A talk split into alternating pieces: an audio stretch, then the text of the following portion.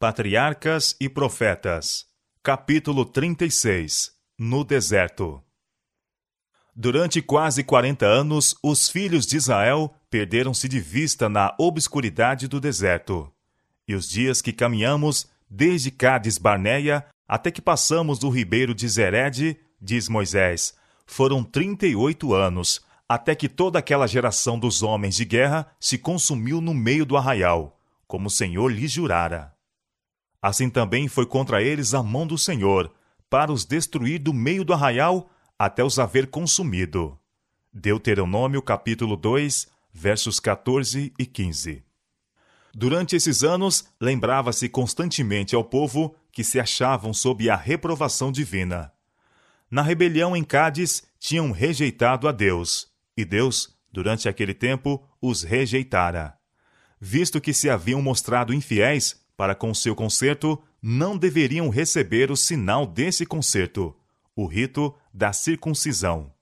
Seu desejo de voltar à terra da escravidão mostrara serem eles indignos da liberdade, e a ordenação da Páscoa, instituída para comemorar o livramento do cativeiro, não deveria ser observada.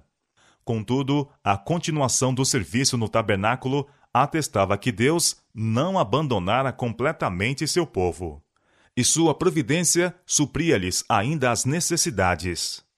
O Senhor teu Deus te abençoou em toda a obra das tuas mãos, disse Moisés, referindo a história de suas peregrinações. Ele sabe que andas por este grande deserto. Estes quarenta anos o Senhor teu Deus esteve contigo. Coisa alguma te faltou. Deuteronômio capítulo 2, verso 7. E o hino dos levitas, registrado por Neemias, descreve vividamente o cuidado de Deus por Israel, mesmo durante aqueles anos de rejeição e banimento. Tu, pela multidão das tuas misericórdias, os não deixaste no deserto. A coluna de nuvem nunca deles se apartou de dia, para os guiar pelo caminho, nem a coluna de fogo de noite, para os alumiar e mostrar o caminho por onde haviam de ir. E deste o teu bom espírito para os ensinar, e o teu maná não retiraste da sua boca, e água lhe deste na sua sede. Desse modo o sustentaste quarenta anos no deserto. Seus vestidos se não envelheceram, e os seus pés se não incharam. Neemias capítulo 9, versos 19 a 21. A peregrinação no deserto não foi simplesmente ordenada como um juízo sobre os rebeldes e murmuradores, mas servia à geração que crescia como disciplina preparatória à sua entrada na terra prometida. Moisés declarou-lhes: Como um homem castiga seu filho, assim te castiga o Senhor teu Deus, para te humilhar, a te tentar, para saber o que estava no teu coração, se guardarias os seus mandamentos ou não. E se te deixou ter fome, e te sustentou com maná, que tu não conheceste, nem teus pais o conheceram, para te dar a entender que o homem não viverá só de pão, mas que de tudo o que sai da boca do Senhor viverá o homem. Deuteronômio capítulo 8, versos 5, 2 e 3. Achou-o na terra do deserto, e num ermo solitário cheio de uivos, trouxe-o ao redor, instruiu-o, guardou-o como a menina do seu olho. Em toda a angústia deles foi ele angustiado, e o anjo da sua face o salvou. Pelo seu amor e pela sua compaixão, ele os remiu e os tomou e os conduziu de todos os dias da antiguidade. Deuteronômio capítulo 32, verso 10 e Isaías capítulo 63, verso 9. Todavia, os únicos relatos de sua vida no deserto são exemplos de rebelião contra o Senhor. Da revolta de Coré resultou a destruição de 14 mil pessoas de Israel. E houve casos isolados que mostram o mesmo espírito de desdém pela autoridade divina.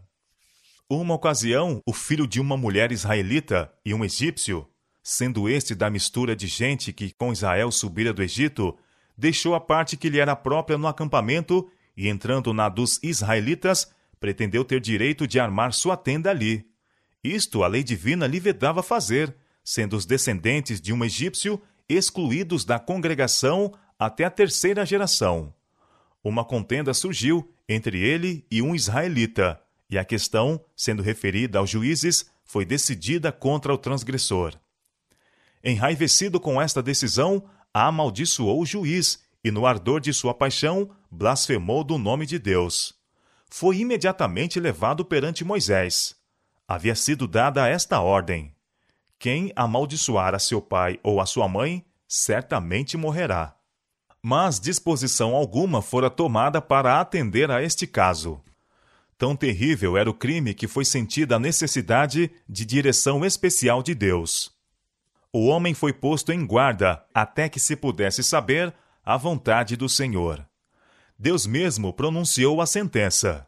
Por determinação divina, o homem blasfemo foi conduzido para fora do acampamento e apedrejado. Aqueles que tinham sido testemunhas do pecado colocaram as mãos sobre sua cabeça testificando desta maneira solenemente da verdade da acusação contra ele.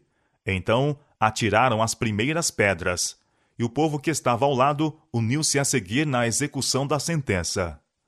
Isto foi seguido do anúncio de uma lei para enfrentar as faltas idênticas. E aos filhos de Israel falarás dizendo: Qualquer que amaldiçoar o seu Deus levará sobre si o seu pecado e aquele que blasfemar o nome do Senhor certamente morrerá. Toda a congregação certamente o apedrejará.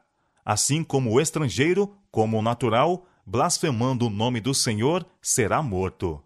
Levítico capítulo 24, versos 15 e 16. Há os que porão em dúvida o amor de Deus e sua justiça, infligindo tão severo castigo por palavras faladas no ardor da paixão mas tanto o amor como a justiça exigem que se mostre serem as palavras inspiradas pela maldade contra Deus um grande pecado. A paga que recaiu sobre o primeiro transgressor seria um aviso para os outros de que o nome de Deus deve ser tido em reverência. Mas caso se houvesse permitido que o pecado deste homem passasse sem punição, outros se teriam desmoralizado, e como resultado, muitas vidas finalmente deveriam ser sacrificadas. A mistura de gente que com os israelitas subiram do Egito era uma fonte contínua de tentação e dificuldade. Professavam ter renunciado à idolatria e adorar o verdadeiro Deus, mas sua primitiva educação e ensino lhes haviam modelado os hábitos de caráter e estavam mais ou menos corrompidos pela idolatria e irreverência para com Deus eram os que mais frequentemente suscitavam contendas e os primeiros a queixar-se, e contaminavam o acampamento com suas práticas idolátricas e murmurações contra Deus. Logo depois de voltar ao deserto, ocorreu um caso de violação do sábado, sob circunstâncias que o tornavam de uma culpabilidade peculiar. O anúncio do Senhor de que deserdaria Israel despertara um espírito de rebelião. Alguém do povo, irado por ser excluído de Canaã e decidido a mostrar seu desafio à lei de Deus, atreveu-se a uma transgressão declarada do quarto mandamento, indo apanhar lenha no sábado. Durante a permanência no deserto, fora estritamente proibido acender fogo no sétimo dia. A proibição não se estendia à terra de Canaã, onde muitas vezes a inclemência do clima tornaria necessário o fogo mas no deserto o fogo não era necessário para aquecer. O ato desse homem foi uma violação voluntária e deliberada do quarto mandamento. Pecado este não cometido por inadvertência ou ignorância, mas por presunção. Ele foi apanhado no ato e trazido a Moisés. Já havia sido declarado que a violação do sábado seria punida com a morte. Mas ainda não fora revelado como a pena deveria ser infligida. O caso foi levado por Moisés perante o Senhor, que deu esta instrução: Certamente morrerá o tal homem. Toda a congregação com pedras o apedrejará fora do arraial. Números, capítulo 15, verso 35. Os pecados de blasfêmia e voluntária violação do sábado recebiam o mesmo castigo, sendo igualmente uma expressão de desprezo pela autoridade de Deus. Em nossos tempos, muitos há que rejeitam o sábado da criação como uma instituição judaica e insistem em que, se o mesmo deve ser guardado, a pena de morte deverá ser infligida pela sua violação. Vemos, porém, que a blasfêmia recebia o mesmo castigo que a violação do sábado. Concluiremos, pois, que o terceiro mandamento também deve ser posto de lado como aplicável só aos judeus? No entanto, o argumento tirado da pena de morte aplica-se ao terceiro, ao quinto e, na verdade, a quase todos os dez preceitos. Posto que Deus não castigue hoje a transgressão de sua lei, com castigos temporais, sua palavra declara, todavia, que o salário do pecado é a morte, e na execução final do juízo achar-se-á que a morte é o quinhão daqueles que violam seus sagrados preceitos. Durante todos os quarenta anos no deserto, recordava-se semanalmente ao povo a sagrada obrigação do sábado, pelo milagre do maná. Contudo, mesmo isto não os levava à obediência. Se bem que não se atrevessem a uma transgressão tão franca e ousada como a que recebera assinalada punição, havia, entretanto, grande frouxidão na observância do quarto mandamento. Deus declara pelo seu profeta: Profanaram grandemente os meus sábados. Ezequiel capítulo 20, versos 13 a 24. E isto se conta entre as razões para a exclusão da primeira geração da terra prometida. Não obstante, seus filhos não aprenderam a lição.